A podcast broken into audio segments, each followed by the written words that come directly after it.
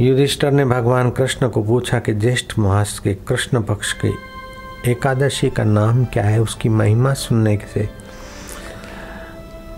पाप राशि जलकर खाक हो जाती प्रभु, आप मुझे एकादशी का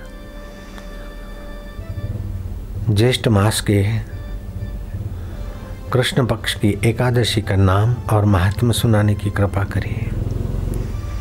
तब भगवान कृष्ण कहते हैं कि युधिष्ठर माघ का सूर्य मकर राशि में हो और प्रयाग के स्नान से जो पुण्य होता है। काशी में शिवरात्रि के जागरण और जप से, स्नान से जो पुण्य होता है। गया में पिंडदान करने से जो पुण्य होता है और पितरों को तृप्ति मिलती है।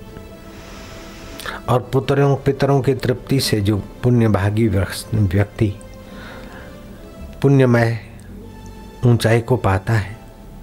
बृहस्पति के सिंह राशि पर गोदावरी नासिक में स्नान करने से जो पुण्य होता है। बद्री का आश्रम और केदार नाथ के दर्शन और बद्री तीर्थ के सेवन से जो पुण्य होता है।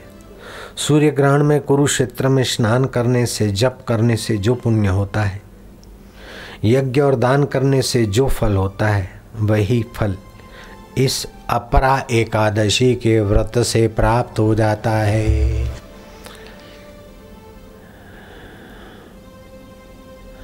ये अपरा एकादशी सारे पापों के समूह का शमन करती है।